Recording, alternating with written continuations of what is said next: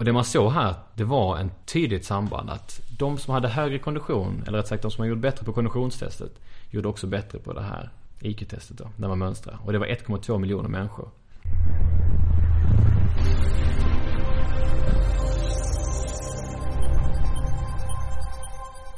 Hej och välkomna till Bättre med årens poddradioserie Peptalk. Jag heter Stefan Wendt och det här åttonde avsnittet går på temat Träna för din hjärna. Vår hjärna är ett mysterium och den mest komplexa struktur mänskligheten känner till. Den väger 1,5 kilo och har mer än 100 miljarder nervceller som var och en kan skicka ut signaler till andra celler för att styra våra liv. Men denna lilla klump är inte bara vår styrcentral och vårt minnesarkiv. Den är också våra tankar, drömmar, idéer och känslor. Kort och gott, den är du. Människan har genom evolutionen under tusentals år utvecklats till en fysiskt aktiv varelse. Vi är alltså skapta för rörelse, men bara på det senaste decenniet har våra levnadsförhållanden förändrats radikalt och vi lever nu i en tid där vi sitter allt mer. Därför har det aldrig varit viktigare än nu att vi hittar tillfällen för motion och fysisk aktivitet. Särskilt när vi börjar komma upp lite i åren. Vi kan ju i stort sett dagligen läsa och höra om vilka positiva effekter träning har för våra kroppar. Men hur är det egentligen med våra hjärnor? Påverkas de också av vår mer passiva livsstil? Jo, det kommer ständigt nya studier på området och ju mer kunskaperna ökar desto tydligare blir det att hjärnan också behöver fysisk aktivitet för att hålla sig trim. Efter det att Anders Hansen, som är överläkare och psykiatriker, nyligen släppte sin succébok Hjärnstark har intresset ökat markant och ämnet har fått stor uppmärksamhet i media. Därför har jag sökt upp André Sturesson som läser kognitiv neurovetenskap med tillämpad positiv psykologi på Högskolan i Skövde. Han har ett stort intresse för just de här frågorna och håller föreläsningar där han vurmar för fysisk aktivitet för våra hjärnors och vårt totala välmåendes skull. Så jag säger varsågoda Bättre med åren ger er peptalk med André Sturesson.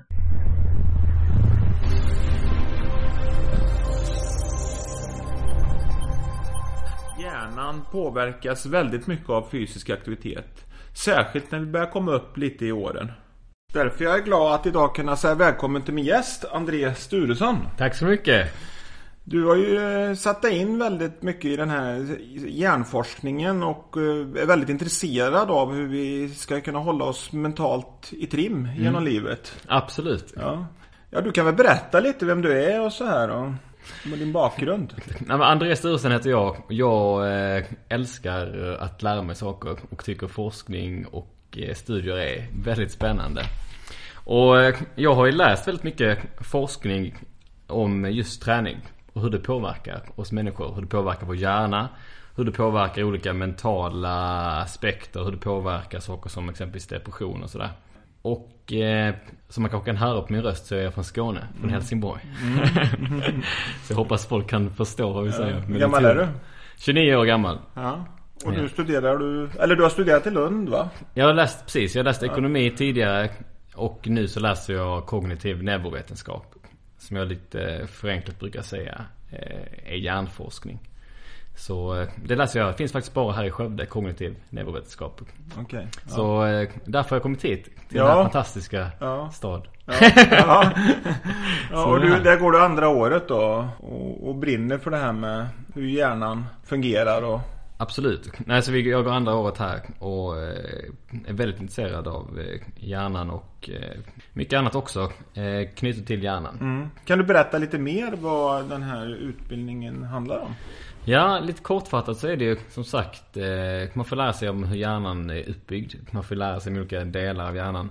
Men jag läser också psykologi, så vi har ju också läst exempelvis lite Kanske lite udda typer av psykologi som kanske inte finns överallt som evolutionspsykologi, positiv psykologi som handlar om välmående.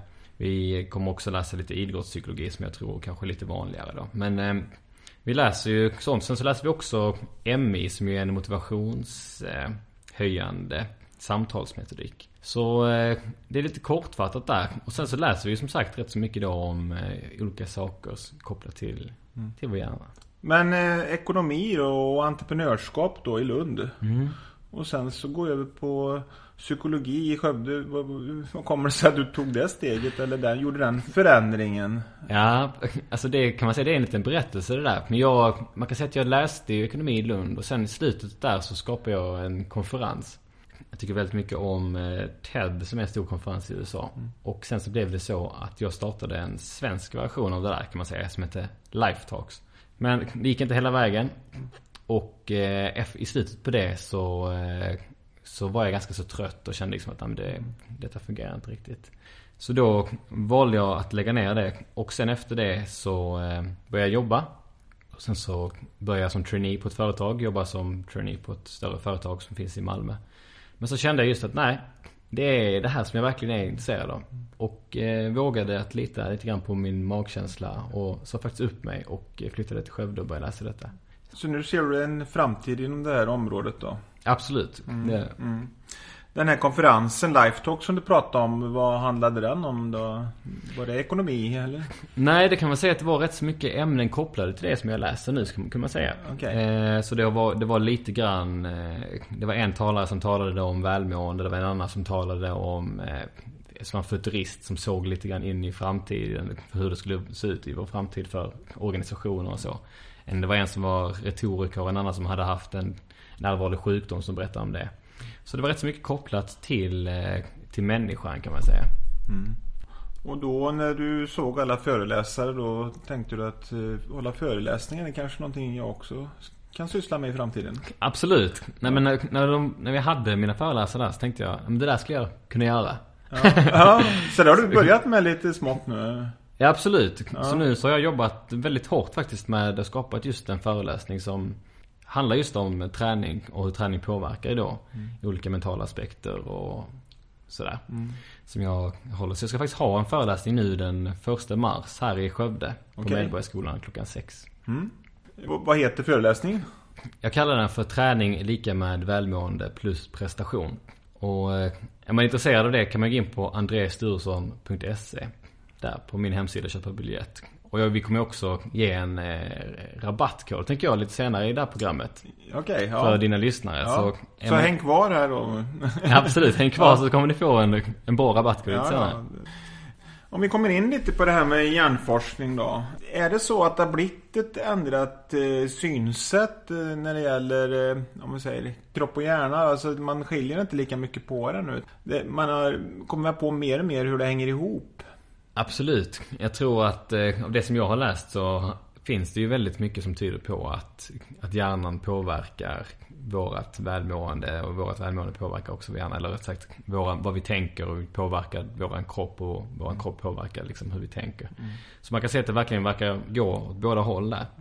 Det har blivit ett ökat intresse för, eh, är det neurovetenskap vi kallar det här? Eh, Jag tänker mycket på Anders Hansen här, han har släppt sin bok och, och den har sålt väldigt mycket och det har varit mycket på TV och radio och sånt där. Det, det känns som det är ett hett ämne just nu, eller blir hetare och hetare det här med just eh, hur hjärnan fungerar och hur den påverkar våra liv och dessutom hur eh, vår livsstil egentligen påverkar vår hjärna. Håller du med om det? Att eh, in- intresset ökar här? Absolut. Och med, med senare tid så har vi ju mer och mer förstått. Vi förstår ju mer och mer. Alltså hjärnan är fortfarande ett stort mysterium. Det är kanske det största mysteriet vi har kvar Ja, att lösa. Men man kan väl ändå säga att med nya tekniker som exempelvis magnetröntgenkameror när man kan börja kolla mer i vår hjärna så kan vi också förstå mer. Och i och med att vi förstår mer så kan vi också liksom se hur olika saker som exempelvis träning påverkar vår hjärna. Och därmed så kan vi också genom den ökade kunskapen så kan vi också då förändra efter, efterhand efter vi fått reda på nya resultat. Så jag tror att den här nya forskningen som gör, gör ju också tror jag att vi människor eh, mer och mer har kunskap och i och med att vi får kunskap gör förändringar. Kanske. Kunskapen ökar men det är väldigt långt kvar innan vi kan förstå eh, hjärnan. Det är, i, i, sin hela, i sin helhet skulle jag säga absolut. Om vi tar då hjärnan, hur har den förändrats? Om vi tar eh, evolutionen här, om vi tar från begynnelsen då lite. Ja, det, är, det är en stor fråga och um, man kan ju se att våran hjärna långsamt har vuxit fram. Man kan säga att uh, för um, sex eller fyra miljoner år sedan så var vår hjärna inte alls lika stor som den är idag. Och den har ju successivt blivit större och större. Och att hjärnan blir större, det är något som är ganska speciellt. Därför att om man kollar tidigare i tiden så var det ju så att allting som kostar energi kunde ju också vara lite farligt för oss. Exempelvis om du har jättestor kropp som kräver mycket energi. Det betyder att du också måste få i dig mycket energi. Och om man kollar på vår evolution så kan man ju säga att hjärnan har blivit större och större men hjärnan tar väldigt mycket energi. Den är ju bara, idag, I dagsläget så är den ju 2% av vår kroppsvikt kan man säga. Men den tar ungefär en fjärdedel till en femtedel av vår totala energi. Så den verkligen tuggar ju. Den tar, var fjärde pizzaslice tar hjärnan liksom rakt av bara. så, så det har ju varit, funnits någonting evolutionärt, alltså i våran anpassning. Som har varit väldigt viktig i att ha en stor hjärna. Eftersom att den fortfarande hängt kvar trots att den har varit så extremt dyr energi. Ja men det är spännande att se att liksom den har vuxit sig större och större. Mm. Och idag så har vi den överlägset största hjärnan i förhållande till, till andra djur mm. som är lika stora. Mm.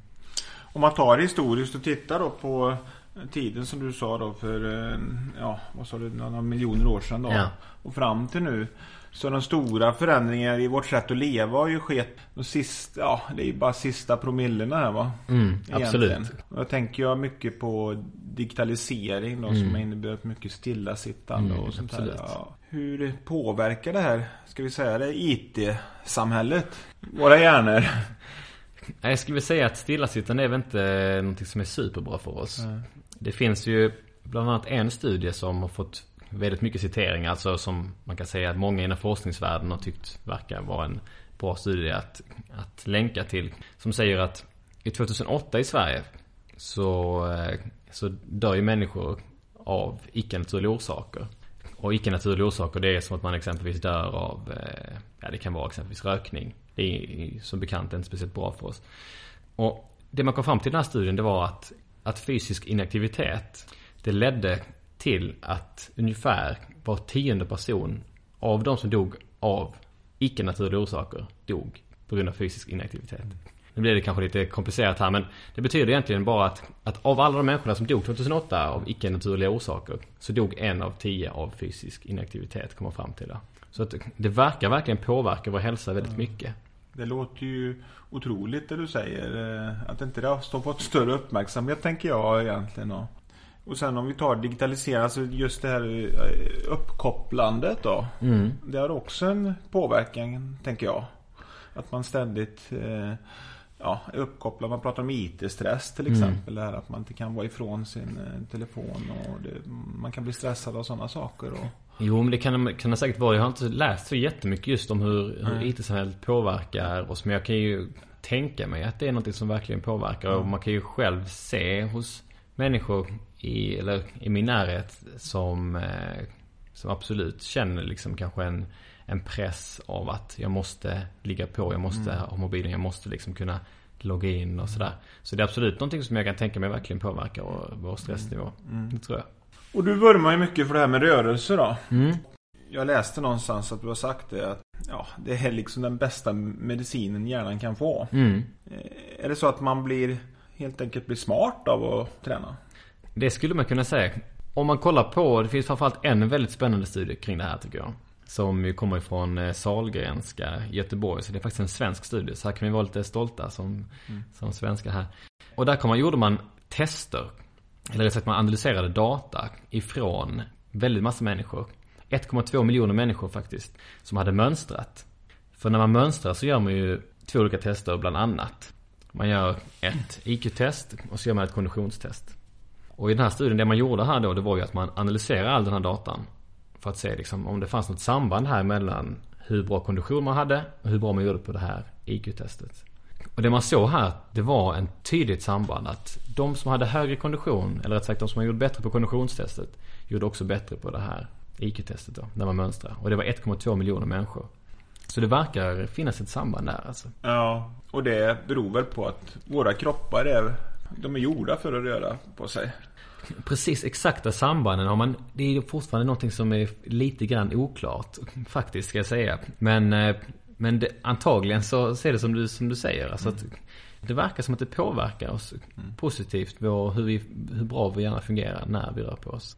Och det är inte så konstigt heller för att vi har ju alltid rört på oss. Mm, absolut. Kollar man tillbaka i tiden så är det ju ganska så eh, solklart att vi har rört på oss mycket mer än vad vi gör idag. Man har försökt att analysera de få hunter-gatherers grupperna som finns kvar, samlare jagare, som har levt på ett sätt som vi människor tror sig ha levt tidigare. Och där har man kommit fram till att de personerna rör har ju rört sig långt mycket mer än vad vi gör. Alltså väldigt mycket mer. Vad är det som egentligen händer i hjärnan när vi rör på oss? Det är massvis med grejer. Man kan, det finns ett par olika grejer. Jag skulle kanske börja i så, så fall med att nämna ett ämne som heter BDNF. Brain Derived Neurotropic Factor. Och detta är protein som tillverkas bland annat när vi rör på oss. Faktiskt mest när vi rör på oss. Och ehm, det här är någon form av mirakelmedel för vår hjärna. Det är, man kan dra en liknelse med växter. Man kan se blommor och växter behöver ju allt möjligt. Men när de får exempelvis gödsel så växer de ju ordentligt. På samma sätt kan man kolla på vår hjärna. För när vår hjärna får det här ämnet BDNF så ser man att hjärnan växer. Man ser att i vuxna människor så skapas nya hjärnceller. Det är någonting som är relativt nytt ändå, får man säga. Alla vet om det. Och våra hjärnceller växer också. Plus att de överlever lite längre tid. Så att man kan säga som en helhet så vår hjärna mår väldigt bra av att vi rör på oss. Så skapas BDNF som gör att vår hjärna liksom växer. Framförallt en, en del av hjärnan då som heter hippocampus. Så det bildas alltså massa nya hjärnceller helt enkelt då? Ja, absolut. För det är ju någonting som jag fick lära mig när jag var liten att det, nya hjärnceller inte kunde bildas. Nej, Det är precis. ganska ny, ny, ny vetenskap egentligen då. Relativt, alltså, och där kan vi faktiskt också slå oss lite för bröstet. För det är faktiskt en svensk som var den första som publicerade det här. Att eh, vi faktiskt kan skapa nya hjärnceller i vuxna människor. Peter Eriksson. Så det är väldigt, väldigt, eh, det är kul att vi har mycket duktiga svenska forskare. Sen är det också så här kopplingar i hjärnan och, eh, som förbättras och sånt där. Ja, precis. Ja. Det är också att synapserna exempelvis, eh, det bildas fler av dem. Ja. Å- ångest, oro, depression och sånt där som har ökat då. Mm. Påverkas det då också av när vi rör på oss att det förbättrar så att säga förutsättningarna för att inte drabbas av sånt? Mm, absolut. Nej, men det gör det verkligen.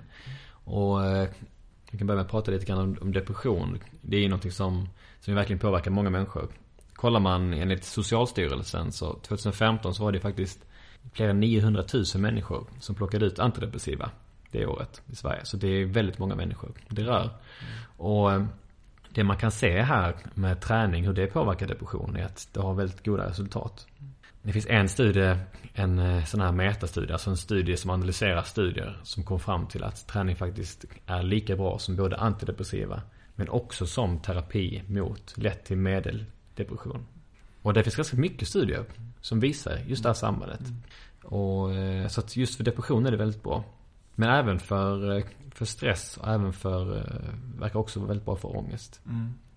Om vi tar positiva saker då, tänker jag prestation, kreativitet då. På företag och sånt där så börjar man komma nu med friskvårdstimmar då. Ja. Och det är ju någonting som man sk- skulle kunna hävda då att man, den här timmen, att man får tillbaka den i form av eh, förbättrad produktivitet och när folk blir mer kreativa och sånt. Vad tror du om det? Jag tror att det kan vara så. Ja. Jag tror verkligen det. Om man kollar man på studier på barn så har man i alla fall eh, kommit fram till att om det är så att man studerar åtta timmar eller om man studerar sju timmar och har en timmes pulsträning så når man samma resultat. Och det tycker jag är en parallell man skulle kunna dra till arbetslivet också. Att Om det är så att man kör en, och då ska det också vara att man går bort och så kör man gärna ett pulspass då, alltså att man får upp pulsen. För det är det som verkar vara det som gör att vi får de här goda positiva effekterna. Så eh, tror jag absolut att det är någonting som skulle kunna fungera bra. Är det lätt, blir det lättare att koncentrera sig också på, på en arbetsuppgift till exempel? Absolut, det finns studier på, på detta också Det faktiskt. finns på, studier på allt det. Ja, absolut. Nej, men kollar man på, det finns en studie som jag tycker är väldigt bra. Som egentligen visar vad en dos pulsträning, väldigt kort dos, 10 minuter bara. På hög puls har visat att vi faktiskt får en bättre koncentrationsförmåga efter. Så det verkar verkligen vara. Men det finns också studier som man har gjort på längre sikt. Och det man har gjort här då det är ju att man har tagit in människor som eh, man har sedan delat upp i två grupper. Och sen så har den ena gruppen fått köra pulsträning i sex månader då. Den andra gruppen har fått köra stretching i sex månader. Och sen efter det har man då testat de här personerna och kommit fram till att den som har kört konditionsträning fått en ökad koncentrationsförmåga. Säg att du har en viktig uppgift framför Mm. dig. Det- De kräver hög koncentration. Är det då idé att precis innan höja pulsen? Ja men det är precis så. Alltså, det fungerar både här och nu. Alltså, nu gör jag ett pulspass innan jag ska koncentrera mig. Men det verkar också fungera på längre sikt, mer generellt sett, att man får en ökad koncentration. Och sen är det ju ett allmänt välmående också då. Precis som det är välmående för kroppen då så Mm. får du, mår du säkert bättre i, skallen också kan jag tänka mig då. Absolut. Det har bara positiva effekter alltså. Och kollar man på välmående så är det också någonting, jag tror att, eh, jag vet inte, känner du att du mår bättre eller får bli glad när du har tränat? Absolut. Ja. jag, tror att det, jag tror att det är någonting som de flesta personer Nej, behöver du inte övertyga. Nej, exakt. Ja, men jag tror att det är någonting som de flesta kan liksom Ja. instämma på. Ja. Och det, det vill man också så här fastställa en gång för alla. Ja. Eh, Stämmer det? Och det Ja. stämmer ju också. Ja, hur ofta hör man inte folk som tycker det är jobbigt att ge sig ut och träna men de alla säger Ja det är så skönt efteråt säger man. Exakt. Och det finns väl ingen som har ångrat ett, Ett träningspass. Nej, Säger man i kanon. exakt. Precis. Jag tänkte du nämnde stress förut. Ja, precis. Det är ju eh, ett intressant ämne som eh, är aktuellt i vårt samhälle. Absolut. Många som är stressade. Mm. Lever stressade liv. Och har svårt att få, få ihop livspusslet till exempel. Men också har vi ju ganska höga sjuktal då när det gäller utbrändhet och så vidare. Vad händer egentligen när vi blir stressade? Man kan säga att för lång tid sedan så, så utvecklades någonting som kallas för fight or flight. Fight or flight är någonting som innebär att vi liksom gör oss redo för att fly eller fäkta. Så när vi blir stressade så liksom aktiveras kroppen. Vi gör oss liksom redo för att agera, här och nu. Det som händer då är liksom att hjärtat slår, lungorna pumpar, det trycks ut massa liksom energi ut i kroppen för att man ska kunna agera här och nu. Och detta är ju någonting som, eh, som har hjälpt oss att överleva tidigare. Men som någonting som kanske inte är lika anpassningsbar om chefen kommer och säger till en någonting. Det är inte lika bra att kanske slå chefen på käften kanske eller sådär. Det kan vara Men, eh, men det är ju, nej men så att det är väl framförallt det liksom som händer att kroppen liksom verkligen sätts igång. Och Mm. om kroppen då är igång lång tid och det, det finns också olika typer av stress. Mm. Liksom det finns den här positiva stressen som kanske mer är att man blir exalterad och ja! Mm. Nu kör vi, nu ska, eller kanske man ska göra någonting som man har kontroll över. Mm. Men när man har den negativa stressen att man kanske, man kanske inte känner sig eh, Att man inte har kontroll på läget och sådär. Då kan man få en negativ stress och långvarig negativ stress är ju väldigt dåligt för oss. Har, vi, har ju forskning visat. Det är egentligen gamla funktioner som aktiveras. Fast de kommer i ett, fe, ett fel sammanhang kan man säga. Man kan säga att det är gamla funktioner som, eh, som när de aktiveras alldeles för lång tid. Och framförallt när det är då den här som sagt negativa stressen så ger ju det att vi människor inte alls mår bra. Och det kan ju leda till utbrändhet då. Och då tänker jag så här. eh, Träning kan ju vara ett sätt att komma ur utbrändhet. Men det blir samtidigt en paradox då. För den som är utbränd orkar kanske inte ut. Nej, precis. Kristina Glis har gjort ett uttalande om det där som är överläkare på stressinstitutionen på Sahlgrenska i Göteborg. Och det hon säger är liksom att det absolut bästa man kan göra när man varit utbränd det är just att röra på sig. Sen så handlar det inte det om att du kanske ska ut och springa liksom ett maraton eller du ska köra värsta. Men liksom just att komma ut och röra på sig är väldigt bra när man eh, har varit stressad. Stresstålighet pratas det om. Mm. Eh, Är det, en, är någonting man ska lära sig att leva med stress eller ska man försöka att bli av med sin stress? Hur ser du på det? Man ska nog försöka att eh, göra både och. Ja, Men jag tror att ett sätt kan ju vara väldigt bra att försöka göra så att man klarar att hantera stress på ett bättre sätt. Och då finns det ju olika vägar. Där träning faktiskt är en av de sakerna. Mm. Ja, fysisk träning då. Men eh, hur ser du på sånt där som mindfulness och meditation och sånt? Eh, Ja, det är faktiskt kul att ta upp det. Det är Ja. faktiskt något som jag har läst eh, Okej. väldigt mycket om just för bara nu de sista veckorna. Och det har ju visat sig, det finns ju ett, framförallt kanske ett som är lite mer eh, utvärderat program som heter Mindfulness Based Stress Reduction. Som är ju ett, ett program då man kan köra inom mindfulness som har visat sig ha väldigt goda effekter just mot stress faktiskt.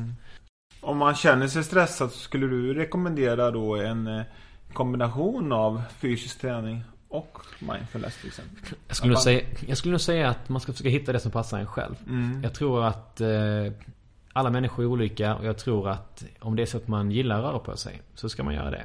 Mm. Om det är så att man tycker om att köra någon mer lite lugnare form så kanske, som kanske mindfulness, meditation exempelvis då som det har forskats på rätt så mycket. Så tror jag absolut att det är ett väldigt bra alternativ. Båda två fungerar. Kanske vill göra ett eller göra ett annat eller Mm.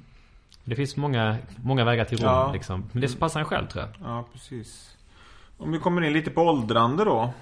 Vad händer i hjärnan när vi blir äldre? Någonting som händer är ju att hjärnan faktiskt minskar. Mm. Man börjar bli lite äldre. Det också, finns också en spännande studie där som är kopplat just till det där. Som kom från 2009. Visade att när man hade rört sig så växte den här delen, hippocampus då som har att göra med inlärning och minne bland annat. Den har faktiskt vuxit hos äldre människor. Det kanske inte låter så häpnadsväckande men det som är intressant är att bland alla människor egentligen generellt sett så minskar faktiskt den här hjärndelen när man blir äldre.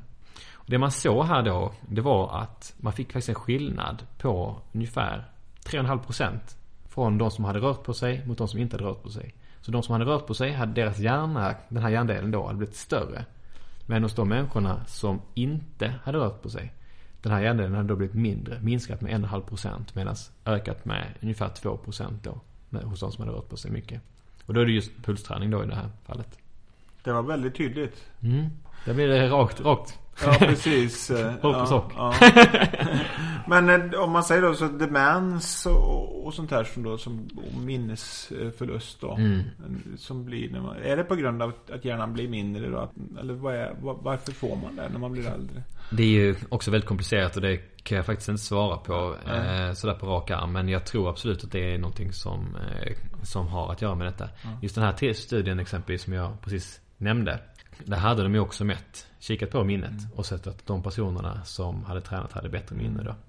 Men att röra på sig då, det kan vara ett sätt att förhindra eh, demens och att man tappar minnet och så här. Det kanske till och med så är så att man kan genom rörelse få tillbaka sådana funktioner. Det tror jag faktiskt att man kan. Jag har läst två andra studier som är ganska så häpnadsväckande. Men man har gjort, man har lagt upp ett träningsprogram så de tränar fyra till fem gånger i veckan. Men de gör mycket andra saker. De sover tillräckligt mycket. De har, kör lite sån här eh, fasta som eh, verkar vara väldigt bra för vår hjärncell. De tar omega-3 exempelvis, supplement och lite andra grejer. Och i den här studien så tog de in människor som just hade stora minnesproblem. Människor som tidigare hade fungerat bra men som nu helt plötsligt hade börjat, där deras minne faktiskt hade börjat förtvina. Och det man såg här, det var att väldigt många av de här personerna, absolut största majoriteten av de här personerna, förbättrades avsevärt. Men då är det ju mycket olika saker som man har gjort här. Så det är svårt att säga liksom, var det just på grund av träningen? Var det på grund av att man eh, hade fasta? Var det på grund av det, eh, vad säger jag, det, omega-3? Eller vad var det? Men det finns naturliga saker man kan göra, verkar det som, enligt de här studierna. Men de här är väldigt nya, det är från 2014, 2015. Så att eh, det är väldigt ny forskning. Ja. Har du någon uppfattning om hur mycket som är arv eller hur mycket är våra gener som styr detta och hur mycket är sånt som vi kan påverka alltså via vår livsstil? Har du någon uppfattning om? Jag har ingen uppfattning sådär exakt liksom inom, inom procent. Men eh, det finns ju som sagt mycket studier som visar att vi kan påverka det. Mm. Det, det, är olika, det är rätt så många olika faktorer där. Det är som sagt röra på sig. Det är saker som exempelvis att eh, sova. Det är väldigt viktigt. Stress är en annan sak som sagt. Om vi har väldigt mycket dålig kronisk stress så påverkar det. Ehm, så att det är absolut mycket saker vi kan göra. Kognitiv stimulans har man ju hört är viktigt Mm. när man blir äldre. Alltså att man ska utmana sin hjärna med nya uppgifter och, och problemlösning Mm. och så vidare. Och lära sig nya saker då. Eh, Det är ett sätt att hålla hjärnan i trim och hålla den yngre så att säga. Mm. Och då tänker jag då när du pratar pulshöjning och samtidigt läsa nya saker. Det, kan det vara en bra idé att hitta sysselsättningar eller träningsformer som innehåller både och? Mm. Jag tänker på till exempel spelar tennis eller du dansar eller så. Absolut. Det har man ju också sett. eh, Det finns också studier på det som just när man kör exempelvis att du kör en eh, pulshöjande aktivitet som också innebär väldigt mycket koordination eller att man måste faktiskt vara väldigt alert. Det visar sig också vara, vara väldigt, väldigt bra för oss. Och då är exempelvis dans eller eh, ja, allt möjligt egentligen. Som, där du egentligen behöver koncentrera dig väldigt mycket. Det verkar vara väldigt bra också. Ja. Ja, fysisk träning har vi pratat om då. Pulshöjande fysisk träning som du förespråkar. Eh, eh, borde det inte vara mental träning? Jag tror att båda två är viktiga. Mm. Alltså eh, fysisk träning är väldigt viktigt. Men också mental träning är också viktigt. Alltså att fortsätta, framförallt kanske när du blir äldre, att fortsätta att vara aktiverad. Fortsätta lära dig saker och göra så att hjärnan utvecklas. Det finns ju någonting som kallas för hjärnplasticitet. Och det innebär egentligen att hjärnan är föränderlig. Tidigare trodde man ju kanske att hjärnan, men hjärnan är som den är. Jag är som jag är, jag kan aldrig förändras. Det man har kommit fram till nu det är ju att hjärnan förändras även när man blir äldre. Det förändras hela livet. Allting vi gör, när vi lär oss ett nytt franskt ord exempelvis. Då måste vi ha en fysisk förändring. Och eh, när vi fortsätter att utvecklas, fortsätter lära saker. Så mår vi gärna väldigt bra. Det frigörs ämnen som är också är väldigt bra för oss. Så det är bara att köra på på det också. Så mm. både och fysisk träning och mm. mental träning är viktigt. Mm. Vad är, har du något recept? Vad, vad, är den bästa träningen för vår hjärna? Generellt sett skulle jag säga att det handlar ju väldigt mycket om att få upp pulsen. Det är det som är det som verkar vara väldigt bra för oss. Det är då väldigt mycket av de här ämnena frigörs. Och då gäller det ju att gärna försöka komma upp till en 70-75% av ens maxpuls. Och det är någonstans kan man säga där det börjar bli lite svårt att prata. Alltså, det är inte så att man liksom, ja, att man inte vet vad man gör och att man liksom har svårt att andas på grund av att man flåsar så mycket. Men det är heller inte så att man kan lösa världens mysterier. Utan det ska vara någonstans däremellan. Det ska börja bli lite jobbigt att prata kan man säga. Där någonstans är väldigt bra nivå att försöka ligga. Eller försöka ligga där i ungefär 90 minuter i veckan. Mm. 30 minuter åt gången, tre gånger i veckan ungefär är bra. Det är en rekommendation. Ja, absolut. Ja. Styrketräning då? Mm. Är det inte bra för hjärnan? Det verkar också vara bra för hjärnan. Mm. Men eh, det är liksom lite svårt att få eh, möss att lyfta vikter. Ja, ja, det finns alltså tydligare resultat på pulsträning helt enkelt. Precis. Ja. Det har gjorts mycket mer studier på, eh, mm. på just eh, konditionsträning, pulsträning. Så vill man vara säker på att hålla sin hjärna i trim så är det säkrast att gå på pulshöjande träning. Det skulle jag säga. Mm. Absolut. Tränar du själv? Ja, varje dag. Varje dag? det är det första jag gör när jag vaknar på morgonen. Okej. Okay. jag brukar köra ett sånt, eh, jag går upp så kör jag ett 10 minuters pulspass bara. Mm. Direkt upp och så kommer jag igång. Jag tycker det är någonting som verkligen gör att eh, man får en riktigt bra start mm. på dagen. Och hålla sig intelligent. Mm. Precis. men jag tror verkligen på det där. Ja. Jag exempelvis då som, eh, nu håller jag ju på att föreläsa och, och arbeta rätt så mycket med mitt eget företag här då och så. Plus att jag studerar. Och då tycker jag mig själv märka en skillnad att när man kommer upp och så ger man liksom hjärnan en käftsmäll direkt. Liksom man kommer upp och kommer igång. Mm. Så vaknar man till liv. Jag märker hur jag både blir mer koncentrerad. Men också att jag känner verkligen att jag mår bättre. Jag själv kan verkligen känna den skillnaden på bara de här 10 minuterna mm. varje morgon. Ja det är ett intressant område och eh, jag tror ingen har lyckats undgå nu efter det här samtalet heller då eh, hur viktigt det är då att mm. höja pulsen och träna och för att hålla vår hjärna i trim.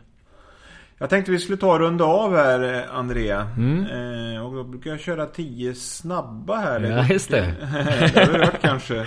Ja absolut. Det går till så att du, jag säger tio ord och sen så får du då svara lite spontant. Mm. Vad som dyker upp. Ja, spännande. Ja. Då säger jag hypnos. Det tänker jag faktiskt på min eh, en av mina lärare som just faktiskt forskar om hypnos. Okay. Zacker heter han. Okej. Okay. Ja. Dopamin. Energi. Jonas von Essen. Vet du vem det är? Ja, det var han här eh, Minne va? Ja, Minnes, minnesfantast. Skövdebo också. Skövdebo till och med. Ja, säger man? Ja. eh, lagen om attraktion. Tänker jag. Hmm, tänker jag. Kanske. Okej. Okay. Sömn. Viktigt. Multitasking. Myt. Omega 3. Viktigt också. Väldigt bra. Mm. Äter jag också varje dag. Okej, okay. det gör jag också. Grit. Jag skulle säga åsna. Alltså kämpa på. Ja, bra. Torkel Klingberg. Det är en forskare tror jag. Inom eh, just det jag läser, kognitiv neurovetenskap. Ja, stämmer bra. ja, refereras ofta till honom i studier och så. Jag har sett Ja, ja. honom. Och så till sist så säger jag yoga. Lugn. Någonting du rekommenderar kanske? Ingenting som jag faktiskt eh, har lagt så jättemycket tid på själv. Men jag har läst som sagt att det ska vara bra för, framförallt tror jag också för stress. Tror jag är bra för. Ja, det var allt jag hade. Då tänkte jag bara höra om du har någonting eh, du vill tillägga eller? Jag kan börja med att säga att det var kul att vara här. Det var ja, det var jättekul att du kunde komma. Jo men vi skulle slänga in den här eh, koden Ja, just det. tänkte jag. Och eh, om man går in på min hemsida då så kan man hitta biljett nu till den första mars här Medborgarskolan i Skövde. Börjar klockan sex med föreläsning. Och då tänker jag att vi ska ha en kod som heter Peptalk tänker jag. Ja, men det var väldigt passande. Ja. Peptalk som är Peptalk med två P. Och då Okej. får man gå in och så får man 35% rabatt då för att komma på eh, min föreläsning där. Ja, det är något annat? Nej, jag skulle säga träna på, kör hårt. Se till att eh, ta hand om er själva och njut av livet. Med de orden så tackar jag dig Andreas Sturesson för ett trevligt samtal. Tack själv, tack så mycket. Tack.